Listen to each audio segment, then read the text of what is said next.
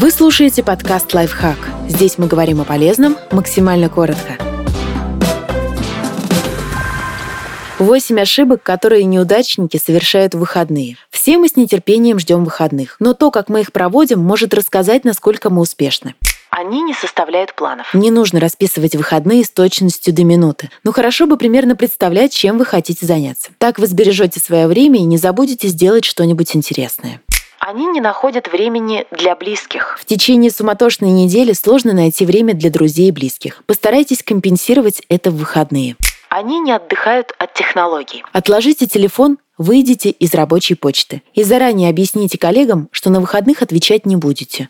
Они все время спят. Может, вы слишком много выпили в пятницу и теперь приходите в себя или просто вымотались за неделю. В любом случае, если проспать все выходные, вы собьете свой режим сна и будете плохо себя чувствовать на следующей неделе.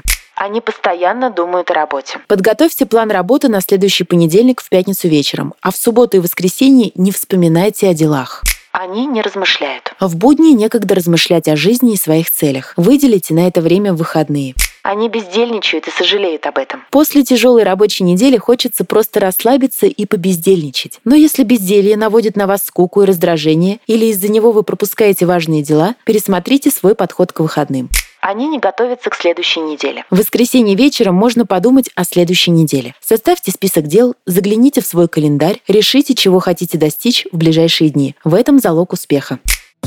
Подписывайтесь на подкаст «Лайфхак» на всех удобных платформах Ставьте ему лайки и звездочки.